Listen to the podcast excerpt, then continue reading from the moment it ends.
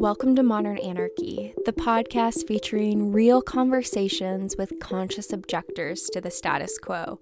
I'm your host, Nicole.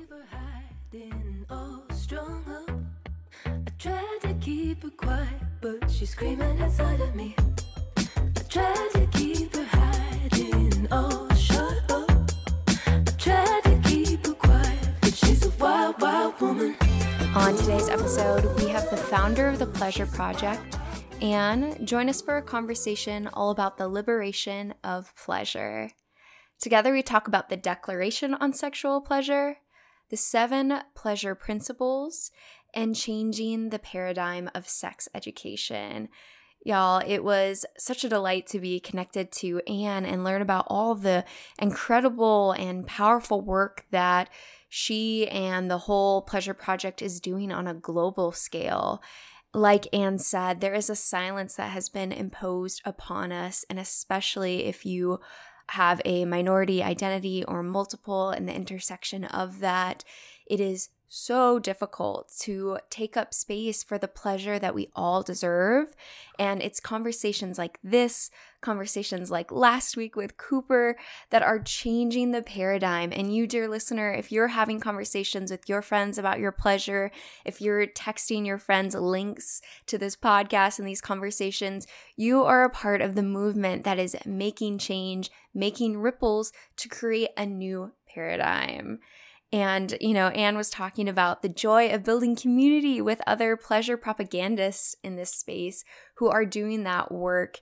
And speaking of community, I wanted to give a huge shout out to two new Patreons that joined the Modern Anarchy community. Kelly and Jay, it is a pleasure to have both of you and to connect deeper and share some of the behind the scenes content and private pieces of my life. I posted a couple of pictures of Fat Cat and editing this episode, and I'd like to do more of that. I want to share with you the books I'm reading, the things I'm finding in my research, fun pictures of Fat Cat. There's a lot on there that I intend to share with you, you know, I just went to a play party. Can we talk about that in a safe space? I think that Patreon is going to be the space where I'm start to share more of these pieces. And also, it is the support on Patreon that makes this podcast and the educational content that I'm releasing each week sustainable. I understand why so many podcasts are going behind paywalls and subscriptions because it takes a lot of work to make a podcast, y'all. This is a lot of time, a lot of love that is invested, but I don't want to be the person to put this content behind paywalls and subscriptions. I think when we're talking about liberation and we're talking about a new pleasure paradigm, keeping these conversations trapped behind people who have the financial means is just not going to get us there. We have to keep this content free. And if you want to be a part of that movement and support this educational content, then feel free to check out the Patreon link below. You'll join all the fellow anarchist and the community that we've created there to have uh, private conversations in a safe space. So, I really hope all of you enjoy the conversation that I had with Anne today. And I want to invite all of you to slow down and try and do at least one thing that is pleasure based for yourself, whether that's having a cup of tea and enjoying that, or masturbating, having sex with a partner, or maybe enjoying a lovely bath, whatever it is, just taking the time to honor that and your pleasure today. All right, everyone, let's tune in. Mom deserves the best, and there's no better place to shop for Mother's Day than Whole Foods Market. They're your destination for unbeatable savings, from premium gifts to show-stopping flowers and irresistible desserts. Start by saving 33% with Prime on all body care and candles. Then get a 15-stem bunch of tulips for just $9.99 each with Prime. Round out Mom's menu with festive rosé, irresistible berry chantilly cake, and more special treats. Come celebrate celebrate Mother's Day at Whole Foods Market. Well, do you have any questions before we start for me, the podcast? I mean, obviously, I've listened to a few. Not really. I mean, what, unless what do you want to get out of it in terms of the podcast? I mean, I like to take a little bit of a seat back. So if there's something specifically you want to talk about. Yeah, I want to talk about pleasure based sexual health, the pleasure principles, our research with WHO, I can, you know, it's. I listened to Alan McKee's just now in the garden. That was nice when I was doing my reading, because uh, I was on his advisory group, right, for some of his research. and he you know he was great in terms of also making the academic stuff very accessible so that would be i guess for us that would be really great yeah i mean i'd love to do that and i'd also love to hear a little bit about your own personal experience with any of this if that ties into some of this i feel like it always kind of does for all of us you know what i mean yeah i'm definitely happy to talk about working in public health and hiv prevention and you know when it all when the straw broke the camel's back and i decided to go into pleasure and why and that stuff. Yeah. Oh, yeah. I would love to hear that story. mm-hmm, mm-hmm. Maybe do you want to start there? Like, yeah, what was the straw that broke the camel's back for you?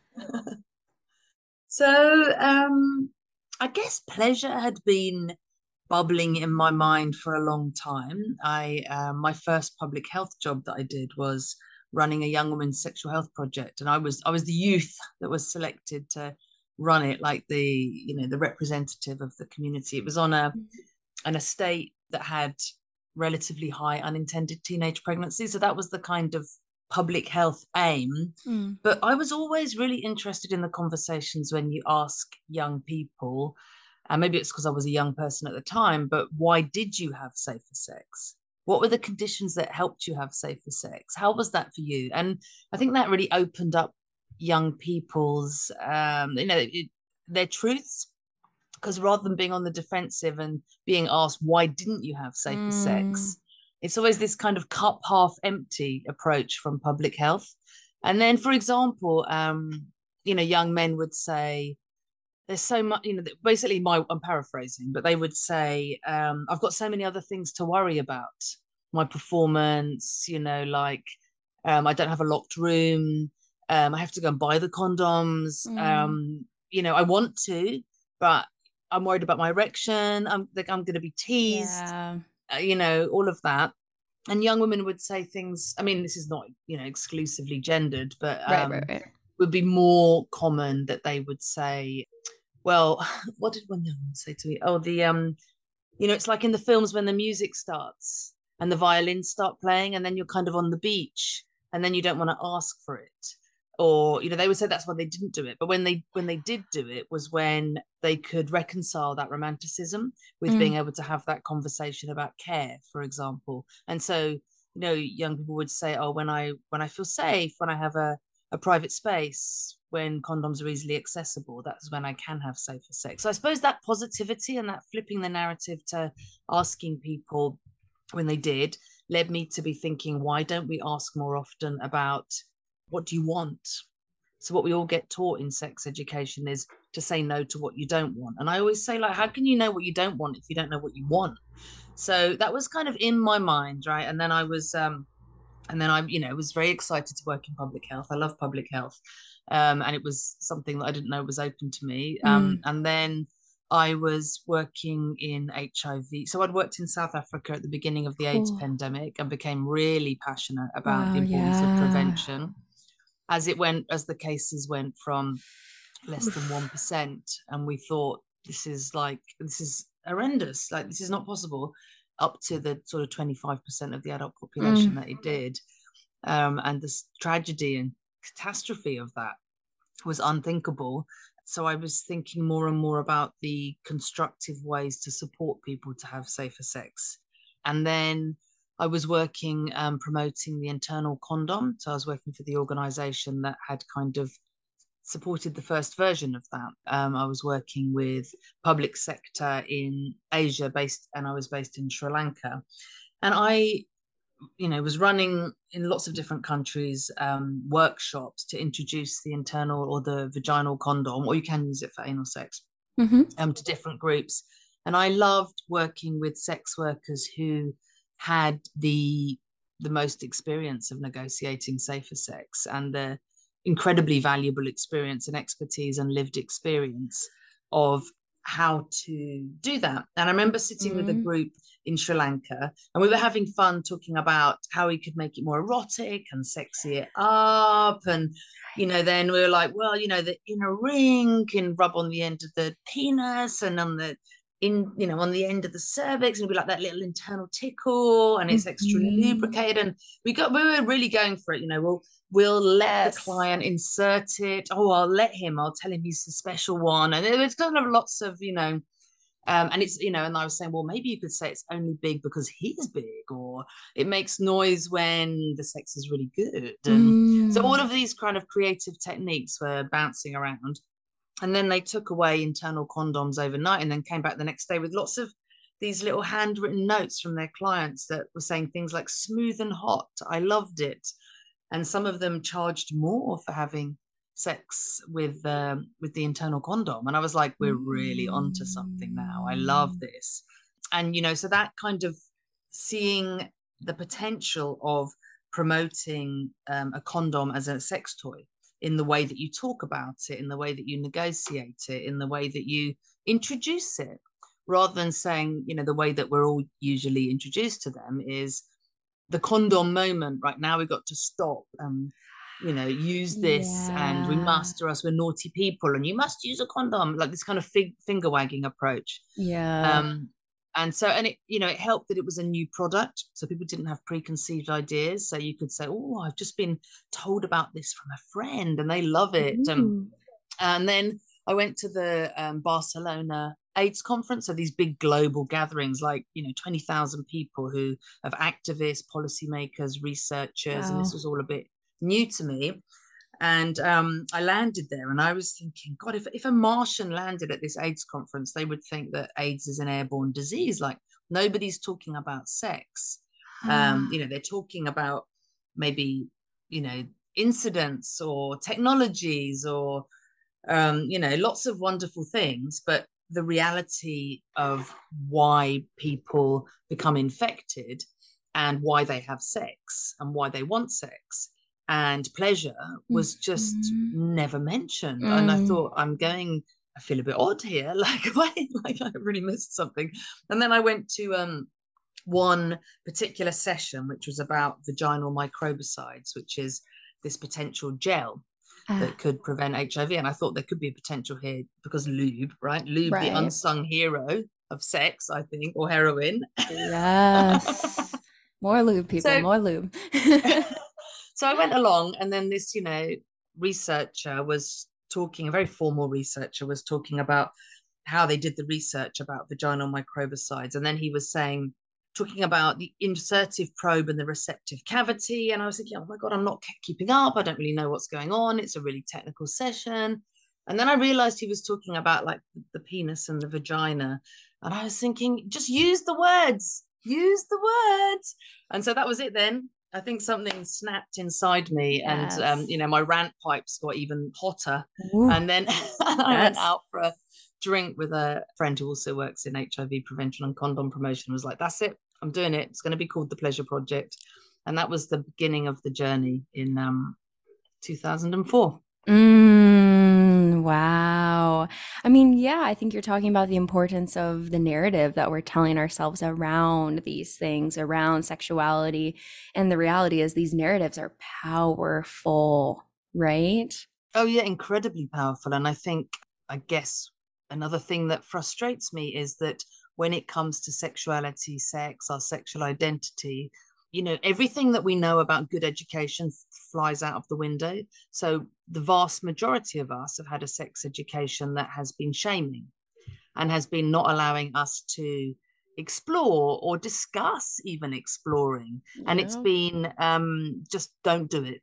And that's particularly strong for um there's a kind of high you know pleasure hierarchy or the the gayle rubin hierarchy that is even more i think applied when it comes to pleasure like a pleasure pleasure privilege is there right? It's real in that um you know it's acceptable pleasure if it's heterosexual married couples or it's acceptable pleasure if it's heterosexual white men or and it's not you know the further away you get from societal norms the less acceptable it, it is. If you're queer or if you're not able-bodied or if you're a person of color and you can see that very clearly that that that becomes even harder then to unlearn that shame and stigma which is um, you then really internalize because you've been told just don't do it um, and one of the questions i'm kind of fond of Mhm. asking people to think about or discuss is, you know, what was the most pleasurable sex you ever had? And then think about how that's not a muscle that we really ever use.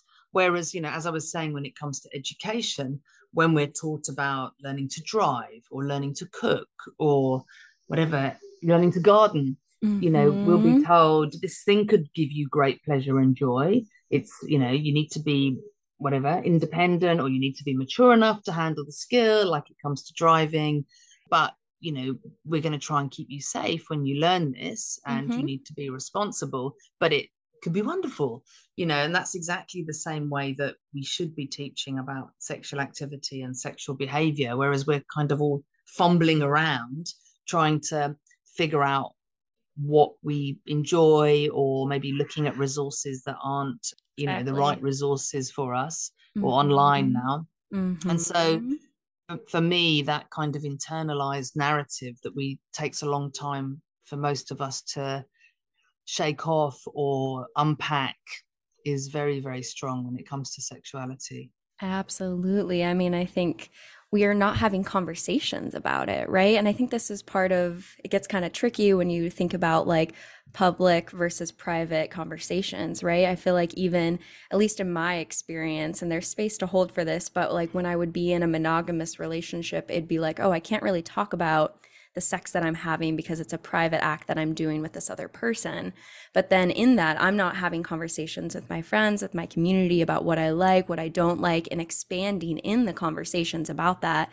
So I think it gets to be a hard line of like, keeping it private, but also allowing yourself, if you want to keep it private, right? Like I'm in a very different space now where I freely talk about this and I like being able to bounce off of all of my experiences with my friends and learn from the different ways that we're engaging in sex in our community. And that's really powerful, right? But like, navigating that the the privatization of our sexual experiences and honoring that but also allowing ourselves to have conversations about what feels good with other people in your life because like you said if you're not talking about that, not learning from other people, you're using maybe non ethical porn. I mean, you're going to get some messaging that I would say is not helpful in that way.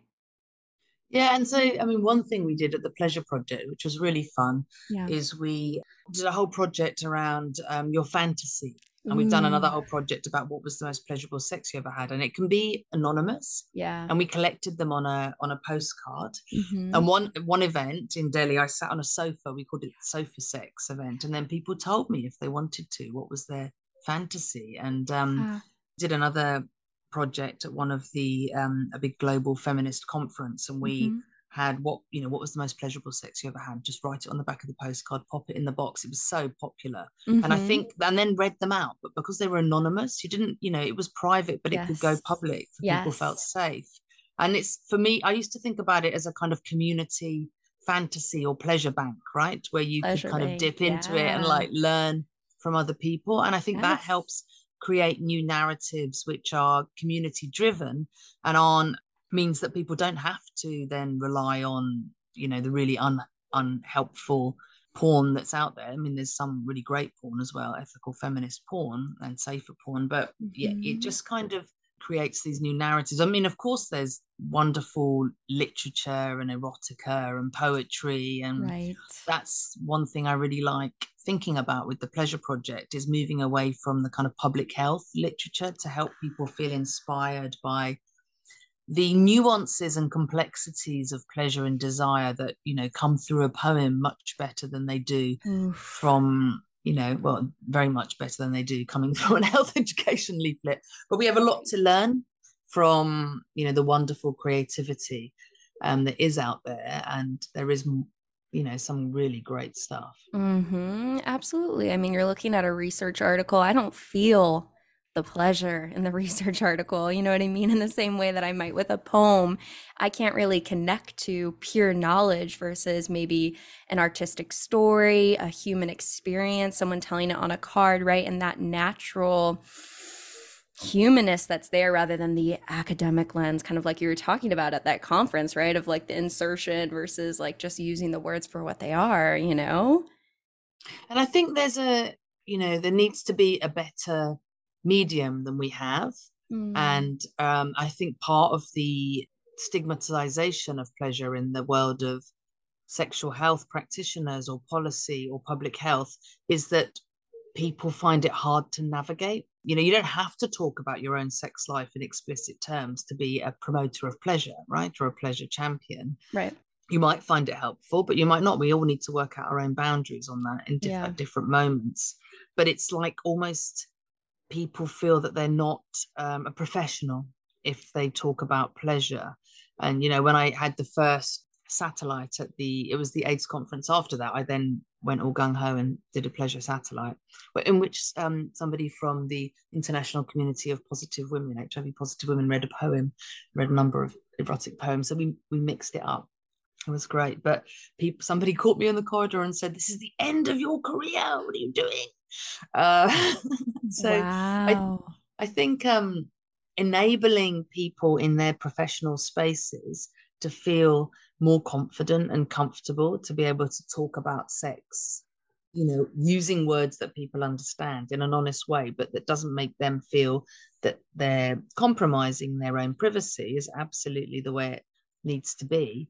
And that can be done. And, you know, is done by many, but the whole community needs to do that because if you're in the world of being a sexual health professional, you need to be able to talk about sex. I mean, it sounds a bit obvious to say, but like But it doesn't yes. happen. It doesn't happen often enough. And Mhm. so, what I think we're doing at the Pleasure Project is also bridging between these worlds of academia, of um, a community of practice, but also of the world of explicit media. But we're also creating a new narrative, which is not the usual narrative of sexual health and sex education, which, as I say, I call it death, danger, and disease, right? All about yes. you know what you need to avoid and the negative consequences but it's not the hypersexualized negativity that we can get with a lot of explicit media or porn but it, we Mhm. can walk a new path which is pleasure-based sexual health which is about integrating and incorporating pleasure within sex education and sexual health interventions.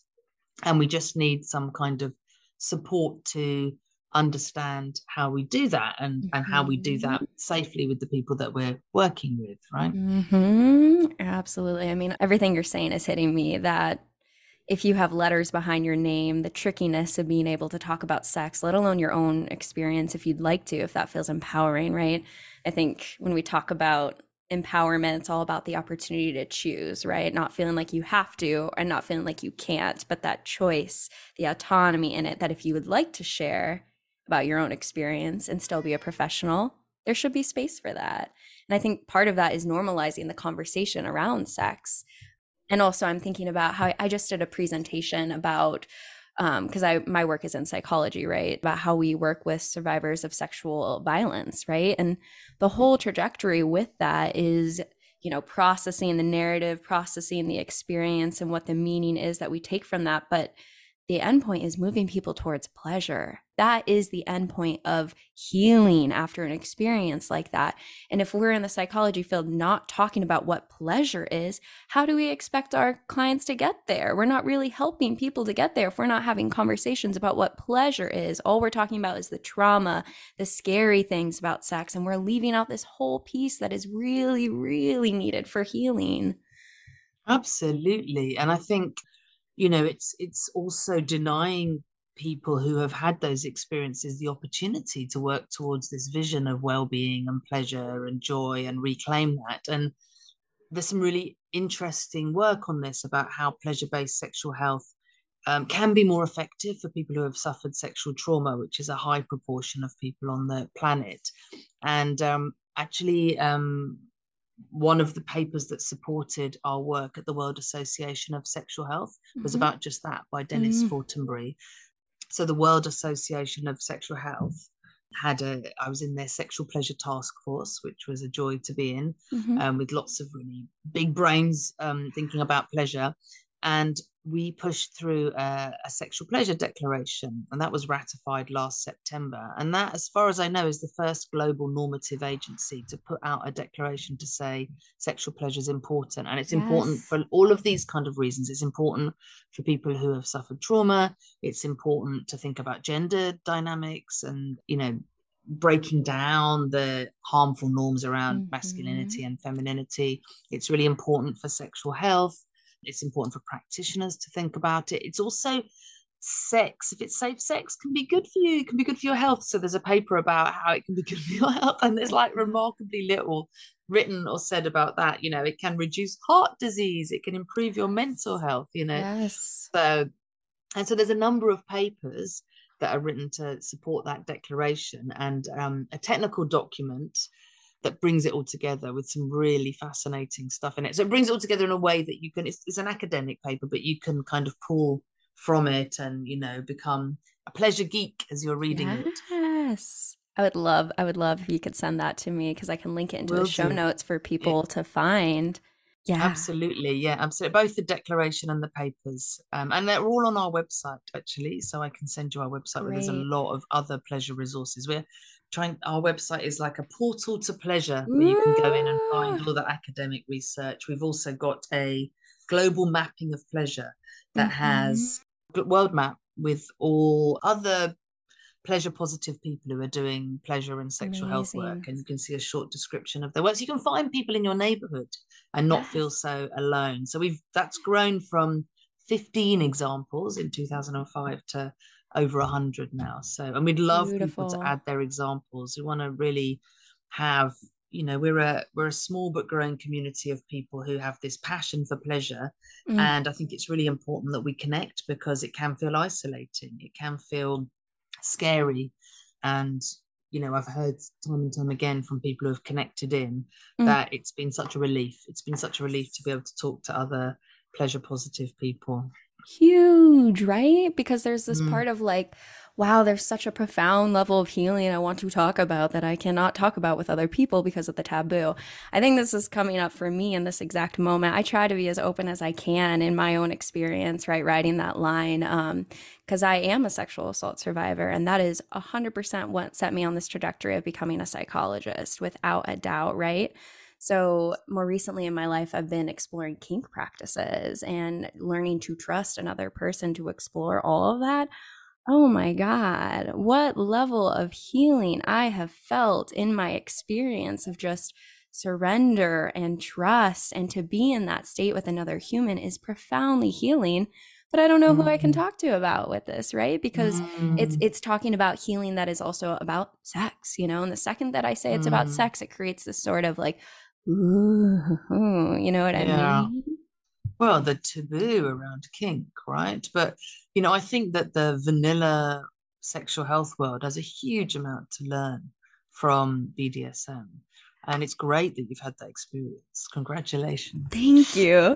I literally I literally called it an exorcism. It felt like to me of releasing so much sexual trauma and so much pure at least for Mm. me purity culture. You know, I was raised very Christian and so to like really release all of that and step into a new state and feel that energy be moved throughout my body was so healing. I mean, you have an experience like that and I'm like, wow, I you know, like you said your horns are going like I need to talk about this. This is Mm. huge.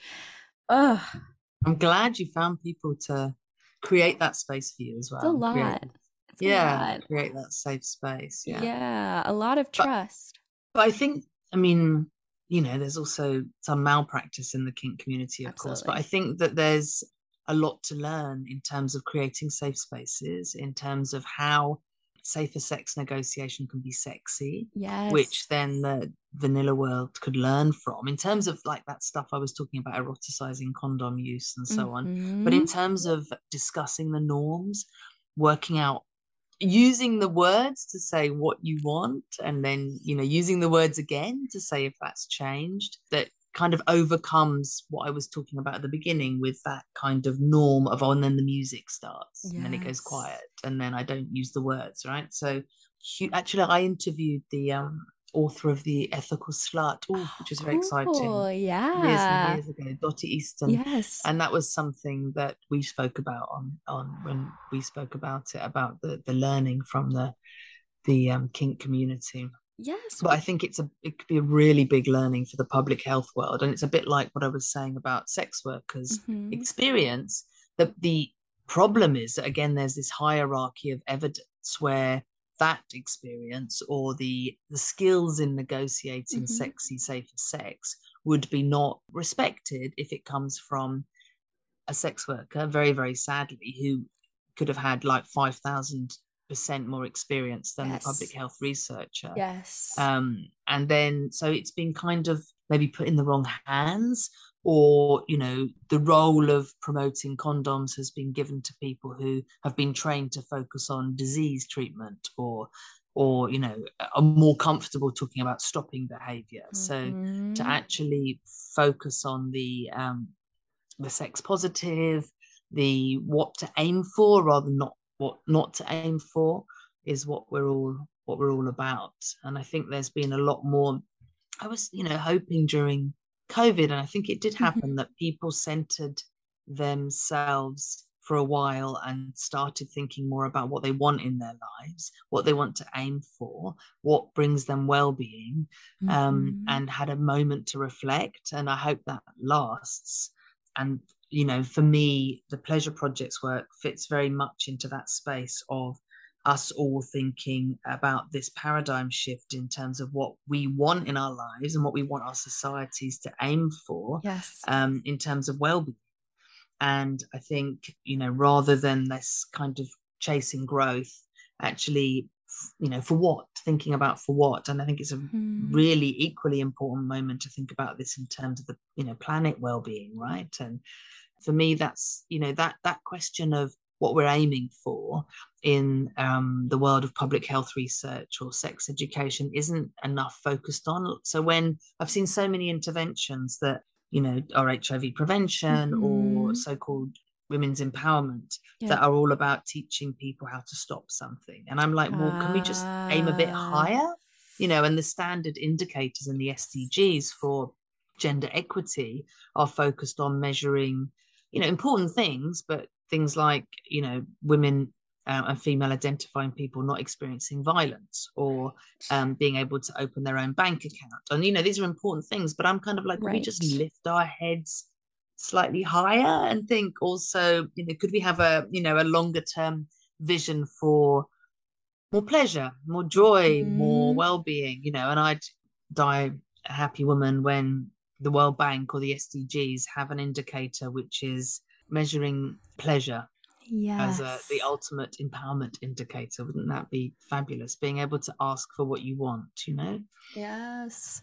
Please let it be so, right? Because I mean, we know the orgasm gap, right? And the data on that. But even that, it's like that the orgasm is not the only way to have pleasure, right? So, like, even that's aiming at a very, like, this is where you need to get to have this experience. So, it would be very interesting if we had data that could gauge pleasure wholly, not so focused on the orgasm. But what we do know from the orgasm gap is already that, like, there is a significant gap here. And oh, yeah, when I think about it, we're, I mean, I mentioned sexual trauma, right? But when we expand that out a little bit larger, like the collective trauma that we have all experienced, kind of like you were talking about earlier with the hierarchy of like, what is okay sex, right? And when you work that down to the other areas, yeah, if you're a trans person of color, like being sexual comes with a slew of societal judgment and all these other things. So it can be even harder. Or if you are a woman, you know, at least in America, marital rape wasn't rape and illegal for a long time. That was very Mhm. recent, right?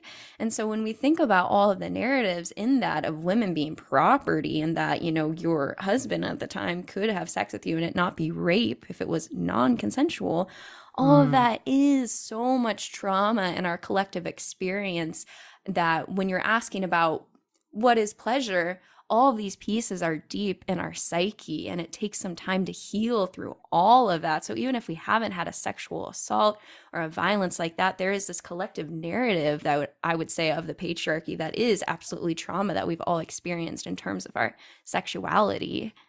And I think, yeah, absolutely. And I think, you know, it gets deeper and deeper depending on where you are geographically, right? Yeah. and on what what legal protection you have but i think you know and then also talk about your you know sexual identity being illegal Oof.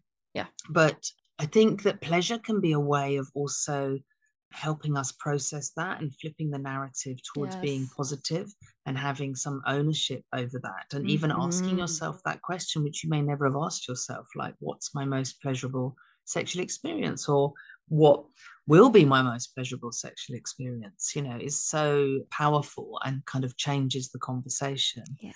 and you know that's why that's why we do what we do at the pleasure project it's to make sure that the the world that is responsible or gets funding for sexual health globally which is billions of dollars Mm. every year is also ensuring that they are seeing this as an important part of their work because this is what makes sexual health programs more effective. And by by missing this actually you know there's been needless deaths because condom programs haven't worked Mm. as well as they should have done right? And the right Mhm. conversations haven't happened. And you know there's been more trauma from people not being able to say this is what i want and this is what i don't want. And so that's why i've been on this this trail but it's been really exciting over the last 3 years because from us being this activist group running around Mhm. conferences, sticking up posters in the loos, and you know, doing it all completely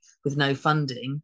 I used to call us the guerrilla girls of HIV prevention. We were kind of, you know, fly posting.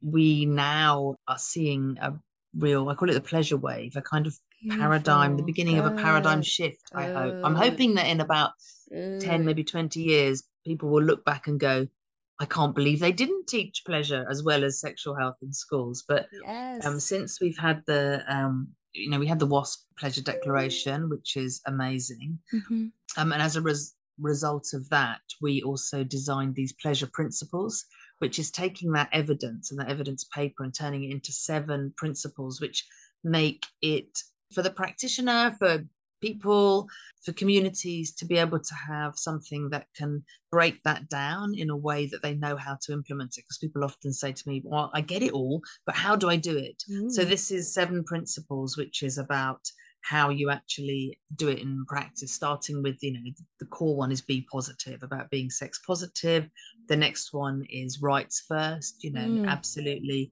rights are critical to the piece sexual rights but focused Yes. on pleasure inclusive sexual health Mhm. and then other ones are embrace learning it's really important for us to share the knowledge that we have in this small and growing community Mhm. um, think universal i mean pleasure is something that we can all universally feel if we if we want to but then also to think within people's contexts as well like you know you need to also promote pleasure based sexual health in a way that is thinking about the context not necessarily yielding to specific gatekeepers who might be trying to gatekeep other people's Mhm. sexuality but then also that you know my, the one that i my favorite and i shouldn't have a favorite is love yourself and that's um, about thinking about the journey you're making as a sex educator recognizing that and what you're bringing to the table in terms of the work that you're doing Mm. and doing that work in terms of the conversations you're having and also sharing that kindness and love through the community of practice that is that is the kind of you know pleasure family and then also thinking about what we're doing to the planet as well. And, you know, Mm. we put in annie sprinkles eco-sexual manifesto there you know how you can Yes. think about pleasure in a much in a much wider way. So that's our tools and and we have them all on our website. It's all open access. It's you can go in and look at people who are doing this work Beautiful. suggestions for starting a conversation links to the the evidence and so it's kind of this trajectory of this declaration the evidence and the pleasure principles and then in a very super exciting way we published a big re- review of research for the last Nice. 15 years with the World Health Organization, Yeah. which came out on Valentine's Day this year. That t- took a lot of work.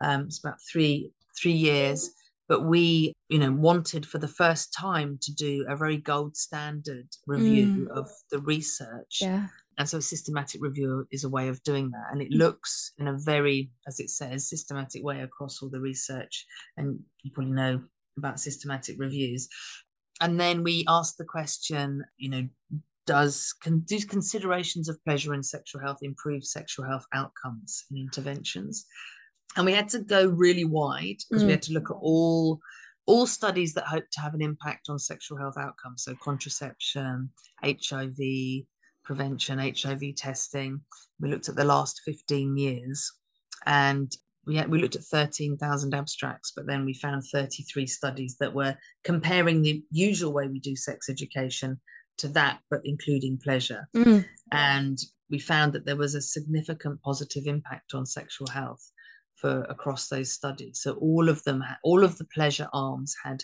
more impact.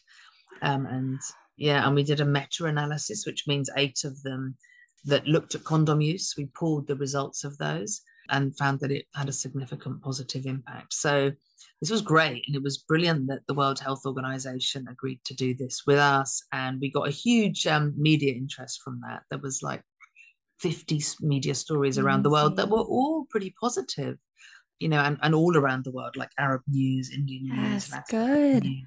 Wow. German, the German press went big on it. That was nice. yes. The BBC it was the top story on BBC Health um, for a few days. Yeah, so that was fantastic because there was that really credible research, which is saying not only is it an important thing to think about, but it's it's the way to make your programs more effective. So there's no. I'm hoping that it means people can't continue to avoid it um, because if you're responsible for sexual health, this is what you should be doing. And it's not like it's a kind of complex new technology that needs a whole in, No, you I know, I infrastructure, know. like a vaccine rollout. I mean, that is really complicated, you know, like Right. cold storage and all of that. This is changing the conversations we're having and becoming more comfortable. Yeah. Yes, and thank you for that research. I mean, this is what we need. This is what we need, right? I mean, I'm thinking about so many paradigm shifts where people would be like, oh, but then younger people are going to start having sex and all, like all the fear based of if we start talking about pleasure, then it means this, right? This is going to happen. But when you come and hit them with data on research, in their own game and you're like well but look at this. What do, what, what are we going to do with that? You know what i mean? It changes the paradigm. I think we're seeing that also with psychedelics and the use of those for treatment in mental health. That's another area that i'm in where it's like you know so much Mhm. fear based about that. And then when you come with this research on how effective it is for treatment resistant depression then people have to sit back and say okay well we're going to ignore the data then and not listen or we're going to have to change a paradigm and i think that's exactly what you're doing is putting out the research the credible research to show that this paradigm needs to be shifted Oof. Yeah. And we went, we did the systematic review so thoroughly, like, so there would be no question about it. It was like every screw on that machine was polished Oh. carefully, like, and Yes. retuned. yes And we had a brilliant co-author, Morella, who's, you know, I think she's doing her PhD in how to do systematic reviews, you know. So and so she was phenomenal. And then we also had a co-author from the World Health Organization, and then Ah. myself and somebody else from the Pleasure Project did it, Arushi. And um, you know, it was pretty epic. I learned a lot um, in the process. Um, but we didn't want there to be any because of because when it's a stigmatized subject you have to go above and beyond right we all know that right so then we had to kind of really get it to be absolutely spotless as it were so Mm. that's great but yeah it does seem to be really holding weight which is brilliant and Good. another thing that we've been doing you know is using that evidence obviously for the pleasure principles but we're Mhm. encouraging organizations to endorse the pleasure principles and take actions towards pleasure based sexual health and you know and if they are responsible for sexual health outcomes that's what they should be doing with this new right effective way of doing sex education. And so it's great we've got some really good front runners and some Oh, really yeah. inspiring organizations that have already endorsed.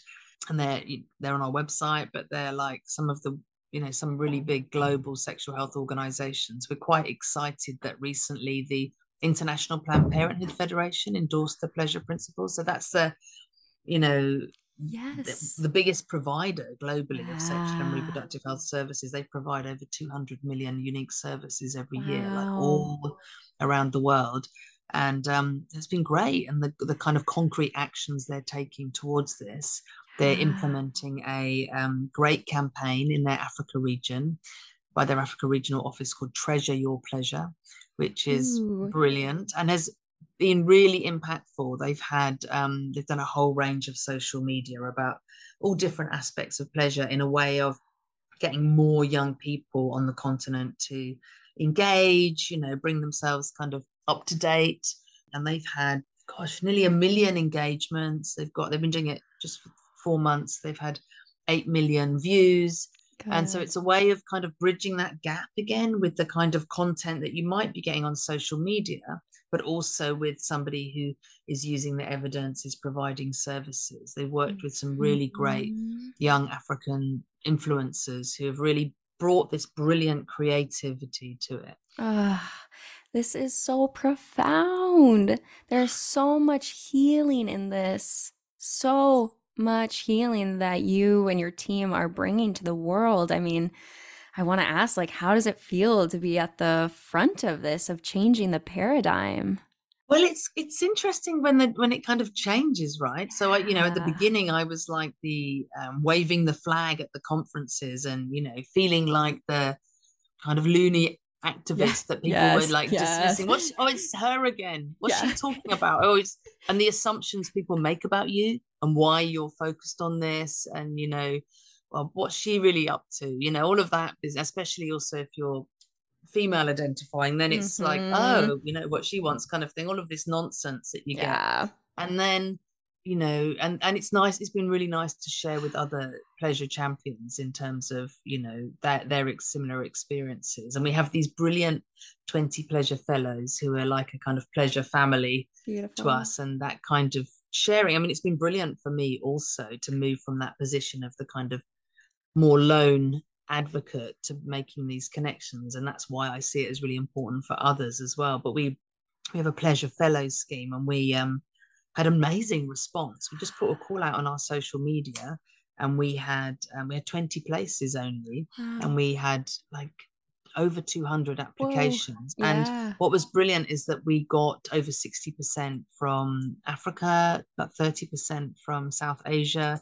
And that was really great because that's also often a preconceived idea that people have more often in the West Mhm. that this is not a subject you can talk about like in Africa or Asia. Like we can talk about it in Europe, but I don't really think Ah. we talk about it in Europe, to be honest, or the US. But it's like a kind of projection, right? Mm, mm. And so what's been brilliant is that we had such a wealth of applications, and then these um, the 20 pleasure fellows are phenomenal. They're doing this amazing work. They're pleasure activists. They're either working.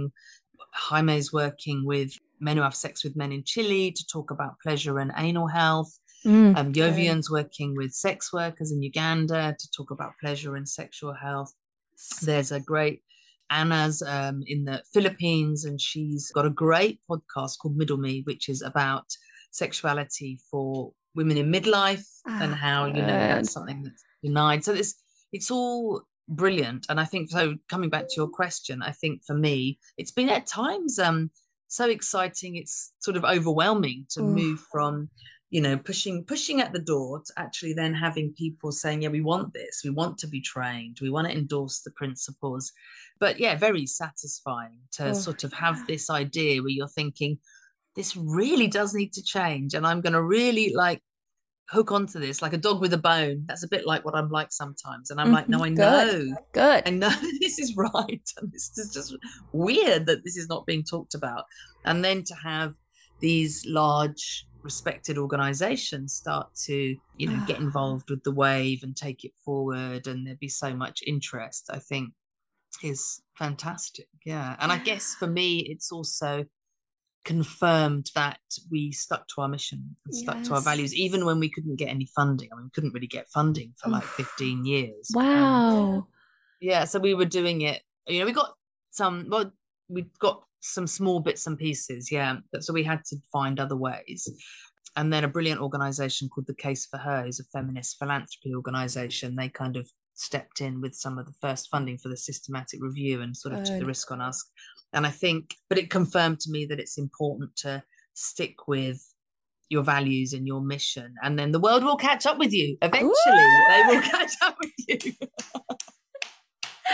Yes, I mean that sounds so incredibly validating, right? You were the person that was screaming, that held the signs, that was trying to say this is where we need to go, and then to find that community that is with you in that and says, yes, obviously. I mean, there's such a validation in that to not be alone, to not be that lone wolf, and to find a community of people that can come together to do something like that systematic review. Because when you do something like that, that you can't do that by yourself. I mean, maybe it'd take a long time, right? There's so much mm-hmm. research to go through.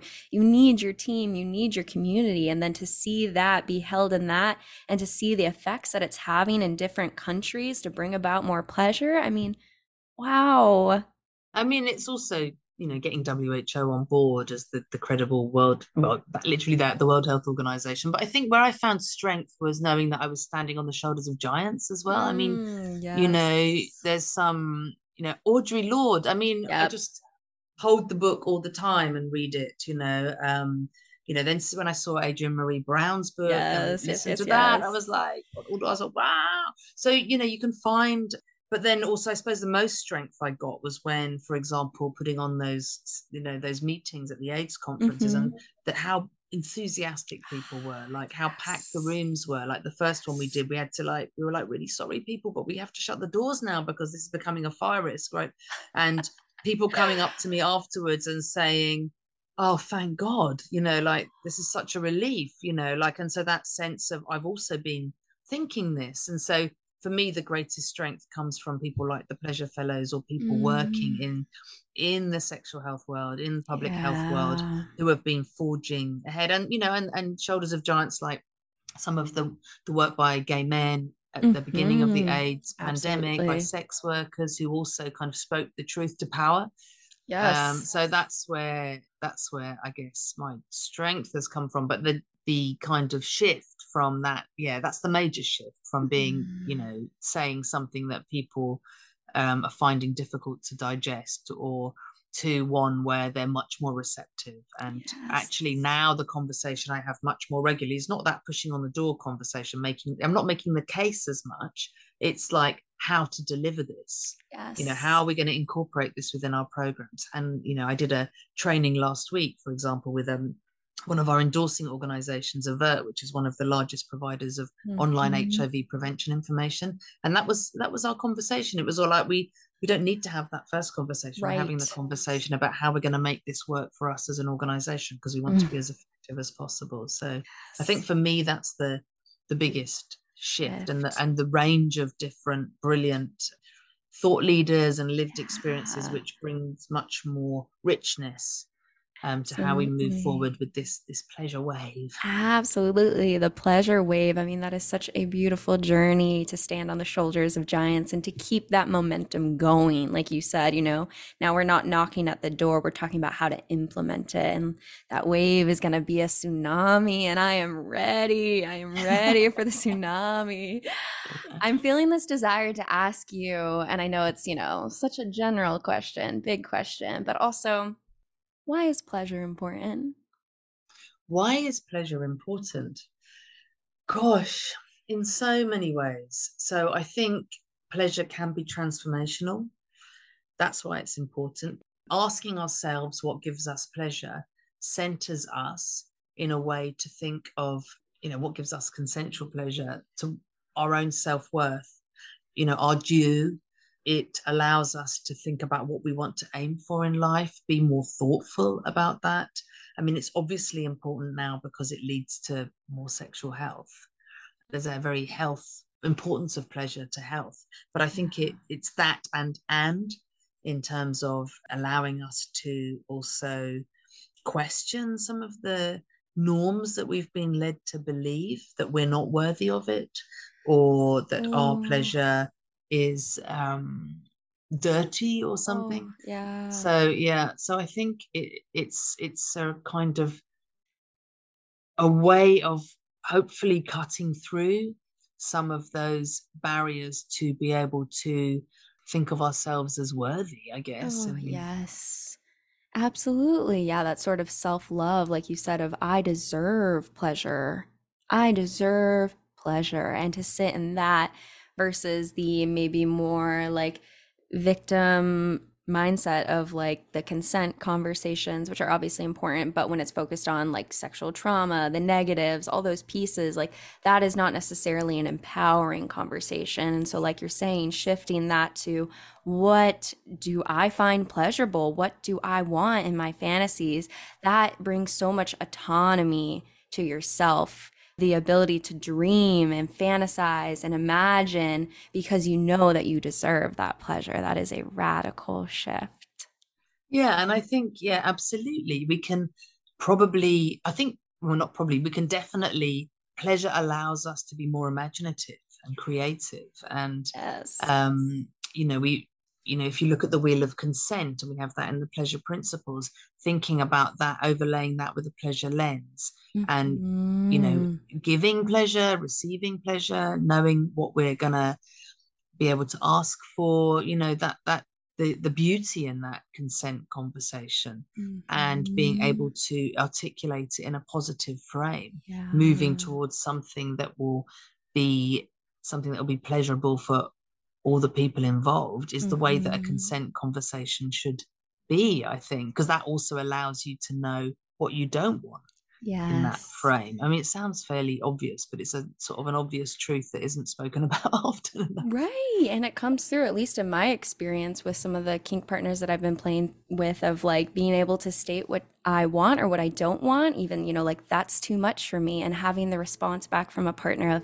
thank you that's a radical shift of like instead of when you say i need a pause or a break it like you said throwing off the music of the situation and being this thing versus like thank you for telling me what you need so that we can connect closer or what yeah. you don't want so that we can connect closer and bring more pleasure i mean Ooh, this is a yeah. radical wave. I'm ready for and it. it should be the way all of those sexual conversations yes. happen. It should yes. be you know thank you for expressing that yes. and i hear you and yes. i understand you better now that's an intimacy the intimacy yes. of that consent yeah yes it's a beautiful thing mm. yeah I have one more closing question, unless anything is really sitting on your tongue that you just need to get off. Um, I mean, I guess just join the pleasure wave, right? yeah, I want people yeah. to, yes. you know, see the global mapping of pleasure, see all the brilliant people that are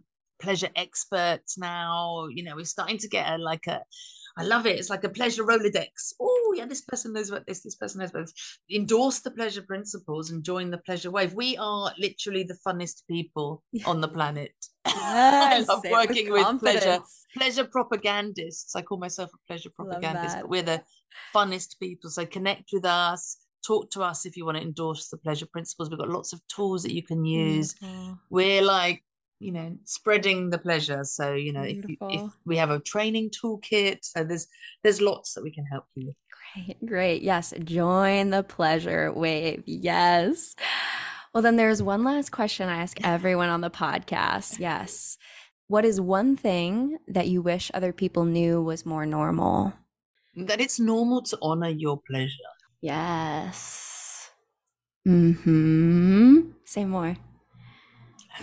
That you know, it's normal to think about what you want in your relationships. It's normal to explore that.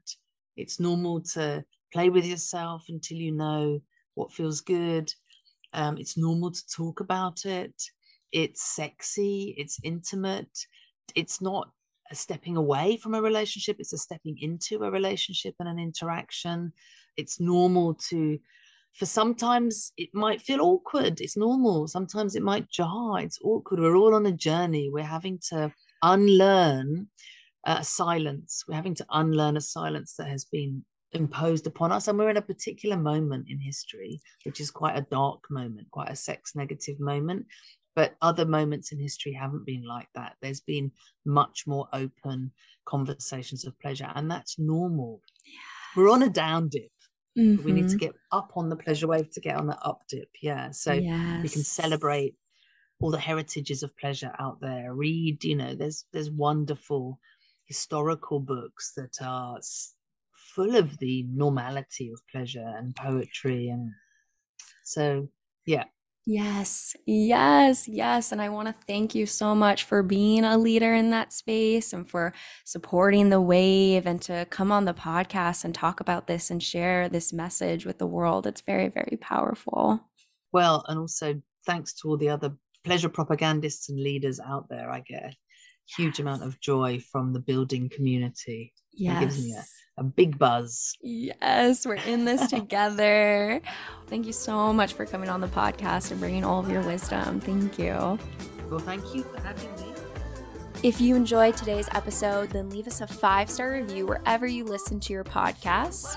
And if you're a part of the anarchist community, then follow us on Instagram or nominate a guest for the show by sending in a letter to modernanarchypodcast at gmail.com. Otherwise, I'll see you next week.